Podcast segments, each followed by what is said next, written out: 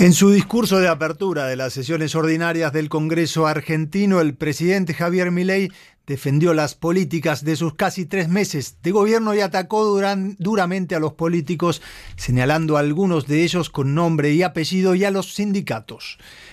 Milei, cuyo partido está en minoría en el Parlamento, advirtió que gobernará con o sin apoyo del resto de la dirigencia. Además, el mandatario convocó a los gobernadores provinciales y a los líderes de los partidos a firmar un pacto fundacional que incluya 10 políticas de Estado.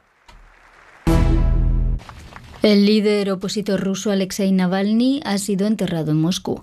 El crítico más acérrimo del presidente Vladimir Putin murió hace dos semanas en una prisión del Ártico en circunstancias no aclaradas. Sus simpatizantes coreaban Alexei gracias, mientras su ataúd era llevado al cementerio cerca del río Moscova.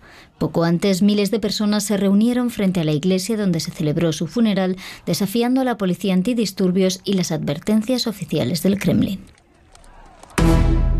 La Comisión Europea anunció que liberará 50 millones de euros para apoyar el trabajo de la Agencia de Naciones Unidas para los Refugiados de Palestina en Oriente Próximo. Los fondos son parte del financiamiento que había sido suspendido tras una serie de denuncias israelíes que vinculaban a empleados de la agencia con los ataques terroristas del 7 de octubre. El desembolso se realizará la semana próxima después de que la agencia aceptara una serie de condiciones, entre ellas una auditoría por parte de la Unión Europea. La condena internacional es unánime luego de que soldados israelíes abrieran fuego la víspera en Gaza contra una multitud de personas que se disponían a recibir ayuda humanitaria. Según el Ministerio de Sanidad gazatí, controlado por Hamas, murieron más de 100 personas. Un portavoz del ejército israelí admitió que sus soldados dispararon contra los civiles porque se sintieron amenazados, dicen, pero achacó la mayoría de muertes a una estampida, asegurando que algunas de las víctimas fueron además atropelladas por camiones de ayuda.